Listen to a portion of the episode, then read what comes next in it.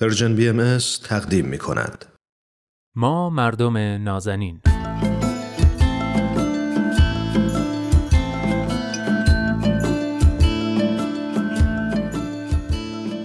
سلام سلام به شما مردم نازنین. من نوید توکلیم و این هفته هم در دومین قسمت از برنامه ما مردم نازنین میزبان شما همراهان عزیز هستم و قراره که در مورد موضوع این هفته با کارشناس جامعه شناس برنامه دوست خوبم ارسطو رحمانیان گفتگوی داشته باشیم و موضوع این هفته را از زاویه جامعه شناختی بررسی کنیم. و اما موضوع این هفته امیده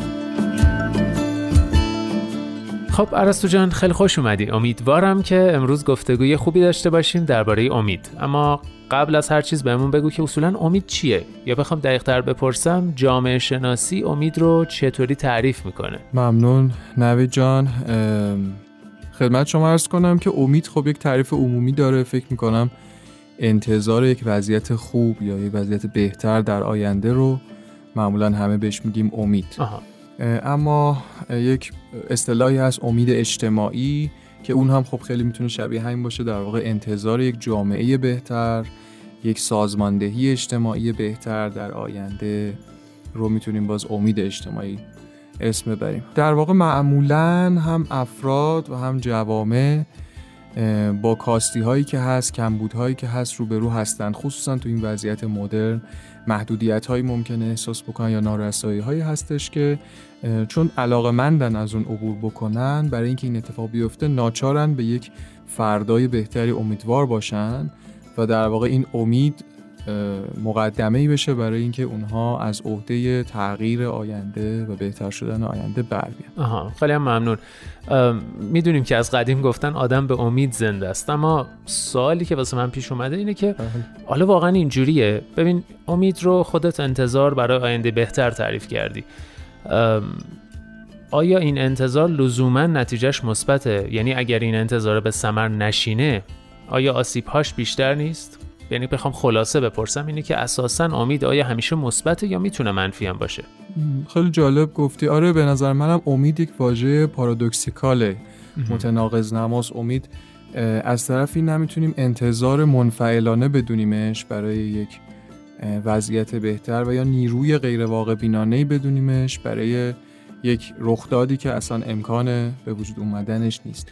امید در واقع موتور محرک جامعه است. در سطح جامعه که بخوایم بررسی کنیم موتور محرک جامعه به معنی اون چیزی که اولین قدمه برای اینکه اون جامعه ظرفیت پیشرفت رو داشته باشه ظرفیت تغییر رو داشته باشه این امید هستش. اما وقتی که دو سر طیف اتفاق میفته یعنی اون چیزی که امید در واقع نیست اینجا ما در واقع اشتباها داریم یک چیزی رو امید مینامیم که اون امکان تحرک بخشیدن به جامعه امکان تغییر جامعه رو نداره. برای اون اصلا امید نیست. حالا می‌تونیم بهش امید واهی بگیم توی آمیانه بهش اینجوری میگن یا اینکه اصلا اصطلاح امید رو می‌تونیم روش نذاریم.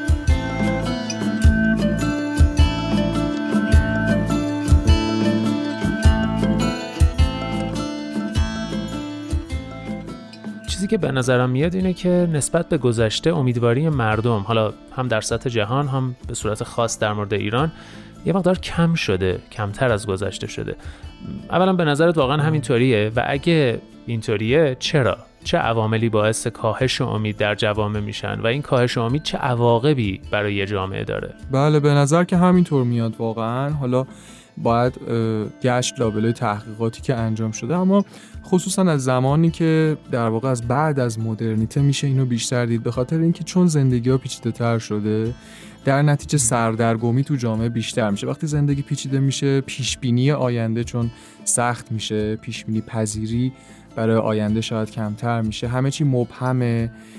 مردم وقتی که نتونن آینده شفافی رو متصور بشن بنابراین تغییرات رو نمی‌تونن پیش بینی کنن بنابراین به حال سطح امید تو جامعه افت می‌کنه و این یک مسئله طبیعی هستش حالا راجع به کشور خودمون ایران هم اگر که بخوایم صحبت بکنیم بله. خب می‌بینیم که مثلا توی چند دهه اخیر پدیده های مثل مهاجرت خصوصا فرار مغز حال اصطلاحا بهش میگن اگر درست باشه زیاد شده یا پدیده های دیگه مثل اعتیاد اینا اینا خیلی یک پایه محکمش امید هست. یعنی از بین رفتن آها. امید در جامعه. چرا یک فرد که نخبه هم هست معمولا حالا ما اصطلاح مغز رو براش به کار می‌بریم چرا مهاجرت می‌کنه؟ به خاطر اینکه امیدی برای ادامه وضعیت مساعد امیدی به یک آینده تحصیلی خوب یا آینده اقتصادی خوب برای خودش نمی‌تونه تصور کنه. بنابراین مهاجرت می‌کنه به یک کشوری که حالا ممکنه اونجا در واقع براش این امکان باشه. اعتیاد باز یک حرکت برعکسه در واقع فرد از حرکت در واقع میسته و این شکلی در واقع ناامیدی خودش نشون میده و خیلی از پدیده های دیگه. اینجا دیگه به خاطر اینکه از بین رفتن سرمایه اجتماعی بحثش به وجود میاد. این افرادی که در واقع ما داریم صحبتشون رو می‌کنیم چه نخبه چه غیر فرقی نمی‌کنه. هر آدمی که داره توی این مملکت زندگی می‌کنه بله. یک سرمایه هستش. سرمایه اجتماعی یه اصطلاحه که در واقع پیر بوردیو جامعه شناس معروف استفاده می‌کنه و از سرمایه در واقع به عنوان ارزش هایی اسم می‌بره که موجب حفظ نظم اجتماعی میشن. ارتباطش با این بحث ما اینه که سرمایه اجتماعی قطعا شامل همین افرادی که تو جامعه هستن جوانای مستعد خصوصا. اینا در واقع وقتی که غیر فعال میشن حالا نمیگم لزوما مهاجرت می‌کنن غیر فعال. میشن در واقع سرمایه اجتماعی یا سرمایه این جامعه افول می‌کنه و خودش خب باعث از بین رفتن نظم اجتماعی میشه باعث از بین رفتن امید میشه حتی ما تو این رابطه می‌تونیم خود امید رو هم یک نوعی سرمایه اجتماعی بدونیم دیگه چون آدم ها وقتی که کمرنگ میشن در واقع منفعل میشن تو جامعه امید داره از اون جامعه در واقع فرار می‌کنه و سرمایه و امید با هم داره در واقع از بین میره. طبیعتا با کم شدن این حالا نظم اجتماعی که راجبش گفتم و بر اساس نظر پیر بوردیو هست امید اجتماعی هم کاهش پیدا می‌کنه. انگیزه های افراد برای پیشرفت کم میشه. افراد دیگه خیلی شاید مطابق قانون دوست ندارن رفتار کنن. آها. بیقانونی بیشتر میشه بینظمی بیشتر میشه تن به مقررات نمیدن آدما. مسائل داخل خانواده ممکنه بیشتر بشه به خاطر اینکه تعهدشون باز به خانواده به جامعه اینها همه کمتر میشه. چون امیدی ندارن به همه اینا در واقع ادامه امید هستش که در یک جامعه وجود داره. اوج این وضعیت هم که ناامیدی اجتماعی هست دیگه. ناامیدی اجتماعی یعنی وضعیت کامل انفعال در یک جامعه این وقتی که در مقابل مشکلات و مسائلی که افراد دارن هیچ حرکتی هیچ جنبشی هیچ پویشی انجام نمیدن مم. که البته یک نمونه جالبی که اخیرا توی ایران پیش اومد که حالا یک کورسوی امیدی به حال برای ما روشن نگه داشت همین جریانی بودش که افراد با همین حالا هشتگ زدن ها در فضای مجازی و اینها به نوعی دارن در واقع نشون میدن که حالا یک حد اقلی از یک اقدامی رو می‌خوان انجام بدن برای در واقع بهتر شدن آینده و خب این خودش حالا چیز جالبی هست.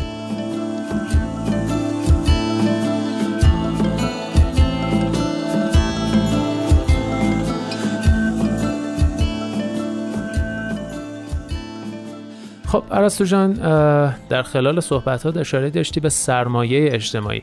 اگه میشه یه مقدار در مورد این سرمایه اجتماعی بیشتر توضیح بده و بهمون بگو که چطوری میشه افزایشش داد و در نهایت چطوری می‌تونیم اصولا امید اجتماعی رو افزایش بدیم بله ببین سرمایه اجتماعی معمولا میگن دو عنصر داره که اعتماده که ارتباط. آها. وقتی از سرمایه اجتماعی افراد داریم صحبت می‌کنیم یعنی که افرادی که ارتباطات بیشتری دارن یا بین مردم معتمد تر شناخته میشن اینا در واقع از سرمایه اجتماعی بیشتری برخوردارن بله. همونطور که می‌دونین امید در سطح فردی معنادار هست و این امید فردی می‌تونه تبدیل بشه به امید جمعی مهم.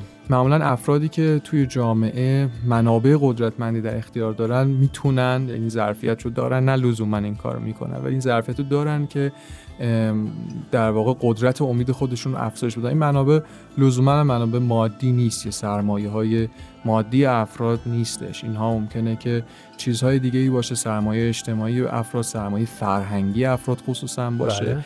یا مثلا فرض کنید ادیان از یه اصطلاحی بعضی استفاده می‌کنن مثلا دیانت بهایی هم خب این اصطلاح رو شاید بیشتر از بقیه شنیدیم اصطلاح روحانی میگم تا ممکن سرمایه روحانی افراد بله. یعنی که صرف اعتقاد به یک آینی باعث میشه که اون فرد درونش زنده است به این که یعنی احساس می‌کنه که یه آینده روشنی هست و این خودش باز یک موتور محرکه میشه که بتونه غلبه بکنه بر مشکلات و موانعی که وجود داره که همون که خب نمونه خیلی بارزش هم همین در واقع پیروان آین باهایی در ایران هستند که شاید بعد از مثلا چهار دهه انواع مسائل و محدودیت و مشکلاتی که برشون هست اما پیشگامان در واقع حرکت برای تغییر اجتماعی هستن و خب این نشون میده که اینا بخیر به یک چیزی در واقع دل بستن که اون امید داره در اونها ایجاد می‌کنه.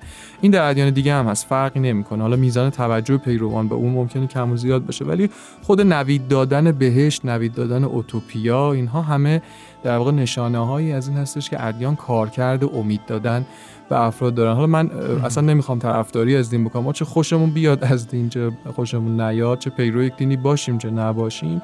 به حال این کارکردی هستش که ادیان دارن. خصوصا که ما در جامعه شناسی هم می‌دونیم که آنتونی گیدنز خودش اصلا دین رو عاملی برای اعتماد می‌دونه که اعتماد هم خب راجبش صحبت کردیم که در واقع پایه سرمایه اجتماعیه و برخلاف بسیار از اندیشمندان معتقده که اتفاقا تو وضعیت مدرن خصوصا بعد از وضعیت مدرن ما دوباره ناچار میشیم به یک چیزی شبیه به دین دوباره چنگ بزنیم به خاطر اینکه ما علاقه مندیم که یک نیروهایی ما رو در واقع دوباره امیدوار کنه به آینده بهتر. خب یکیش می‌تونه دین باشه.